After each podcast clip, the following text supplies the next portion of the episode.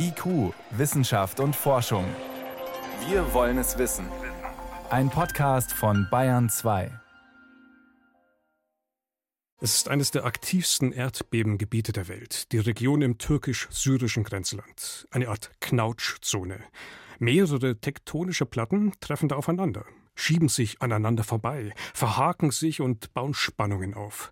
Spannungen, die sich dann ruckartig innerhalb von Sekunden gewaltig entladen.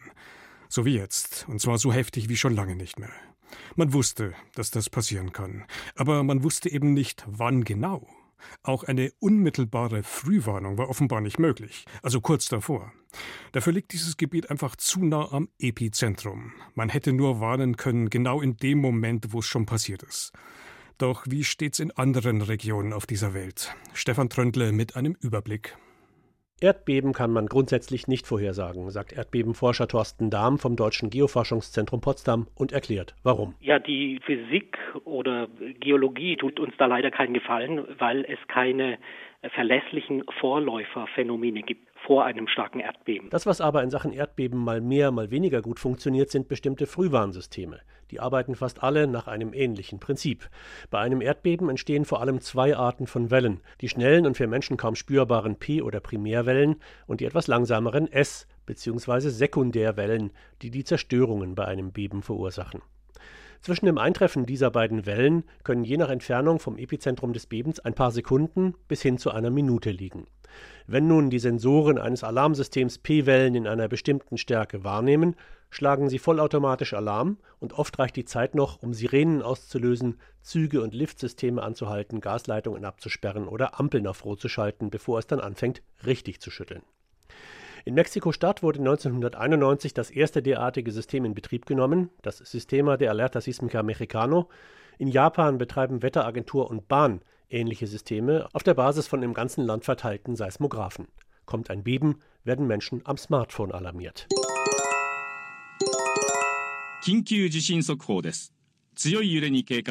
Im Radio und Fernsehen laufen Warntöne. In Kalifornien und anderen Staaten an der amerikanischen Westküste gibt es das Quake Guard System, das Menschen bei Beben ab Stärke 4,5 mit der Smartphone-App MyShake voralarmiert. Earthquake. Drop cover, hold on. Shaking expected. Shaking expected. Gleich geht's los. Die Uni Berkeley hat sogar Versuche gestartet, die Bewegungssensoren in Smartphones über diese App zur Alarmierung zu nutzen. Melden sich viele Handys zur gleichen Zeit, deutet das auf ein Beben hin. Nur liefern eben all diese Systeme keine Vorhersagen. Sie weisen nur darauf hin, dass innerhalb sehr kurzer Zeit ein Beben kommen wird. Versuche, die Beben vorauszusagen, gibt es viele, genau sind sie aber alle nicht. In Italien brachte es ein Erdbebenforscher zu einer gewissen Berühmtheit, der am Freitag, den 4. April 2009, ein schweres Erdbeben in der Region Sulmona in den Abruzzen vorhergesagt hatte. Italiens oberster Katastrophenschutzchef Bertolaso beschimpfte den Wissenschaftler noch am gleichen Abend öffentlich als Vollidioten. Zwei Tage später bebte die Erde im rund 50 Kilometer entfernten L'Aquila. Das Beben der Stärke 6,3 forderte damals mehr als 300 Tote. Der Forscher hatte vermehrten Austritt des Edelgases Radon gemessen, das vor größeren Beben oft aus der Erde austritt, und ein merkwürdiges Verhalten von Kröten beobachtet, die sich fünf Tage vor dem Beben von ihren Laichplätzen zurückzogen. 35 Jahre früher krochen in der chinesischen Großstadt Haicheng nach leichten Erdstößen mitten im Winter Schlangen aus ihren Verstecken. Die Behörden entschieden, die Stadt zu evakuieren. Einen Tag später bebte die Erde, Bilanz 2000 Tote. Ohne Evakuierung, so Schätzungen, wären es wohl 150.000 gewesen. Die sicherste Methode zur Erdbebenvorhersage ist die Kartierung gefährdeter Gebiete. Dadurch können Forscher recht genau sagen, mit welcher Wahrscheinlichkeit sich wo ein Erdbeben ereignen wird. Nur den genauen Zeitpunkt kennen sie eben nicht. Ein Beitrag von Stefan Tröntle war das, und der hat jetzt eben schon Kröten und Schlangen erwähnt, die in der Lage sein könnten, Erdbeben vorherzusagen. Die eine spezielle Sensorik besitzen könnten, um Erdbeben schon Stunden bis Tage vorher quasi zu erspüren. Solche Geschichten tauchen immer wieder auf, doch was davon bleibt Vermutung, was ist wirklich belegt? Jenny von Sperber über die umstrittene Frage, taugen Tiere als eine Art Frühwarnsystem? Der Biologe Martin Wikelski vom Max-Planck-Institut für Verhaltensbiologie kennt sie alle. Die Geschichten von Tieren, die Erdbeben vorher gespürt haben sollen.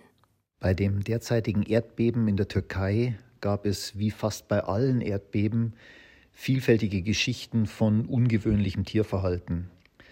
Allerdings muss man hier immer unfassbar aufpassen, weil im Nachhinein Verhalten oft so interpretiert wird, dass man doch was hätte sehen können. Solide Forschung dazu gibt es erstaunlich wenig. Dabei kennt man das Phänomen seit Jahrhunderten und in allen Teilen der Welt. Indonesien zum Beispiel. Im Norden von Indonesien, etwa 150 Kilometer vor der Küste von Aceh, liegt die Insel Simulu. Nicht weit vom Strand steht eine kleine Hütte. Hier wohnt Jasman mit seiner Familie. Rund um die Hütte sieht man tiefenentspannte Wasserbüffel kauen, Hühner picken in der Erde. Man muss sich die Tiere anschauen, die Wasserbüffel und die Hühner und Hunde. Wenn die Büffel in die Berge gehen oder wenn sich die Hühner komisch verhalten, muss man aufpassen. Meine Hühner sind wild rumgelaufen. Es war 2005, als der verheerende Tsunami, ausgelöst durch ein schweres Seebeben, ganze Orte am Pazifik wegspülte. Allein drüben in Aceh kamen über 100.000 Menschen ums Leben. Auf Simulu haben fast alle überlebt obwohl die kleine Insel sehr nah am Epizentrum lag. Die Menschen hier hatten ein von den Großeltern überliefertes Wissen. Sie haben auf die Tiere geachtet. Also habe ich sofort alles vorbereitet, um meine Familie in die Berge zu evakuieren. Und als wir gerade auf halbem Weg den Hügel rauf waren, haben wir schon sehen können, wie das Wasser unsere Hütte erreicht. Hatten die Büffel und Hühner auf Simulu einen siebten Sinn? Auch auf Sri Lanka gab es damals Berichte, dass die Elefanten an dem Morgen in die Berge gelaufen waren. Die meisten Wissenschaftler, ob Erdbebenforscher, Verhaltensforscher oder Physiker, distanzieren sich von mystischen Ausdrücken wie der siebte Sinn. Wir wissen ja noch nicht mal, was die unterschiedlichen Tiere veranlasst, sich ungewöhnlich zu verhalten oder was ungewöhnlich überhaupt bedeutet. Es gibt also nichts Greifbares, was man messen könnte, um harte Daten zu generieren. Hin und wieder haben sich aber doch Wissenschaftler dran gewagt, dieses Phänomen zu untersuchen. In China hatten Forscher in den 70er Jahren ein Netz von Tierbeobachtungsstationen aufgebaut.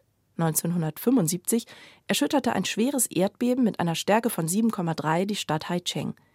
Die Forscher hatten es korrekt vorhergesagt und die ganze Stadt rechtzeitig evakuiert.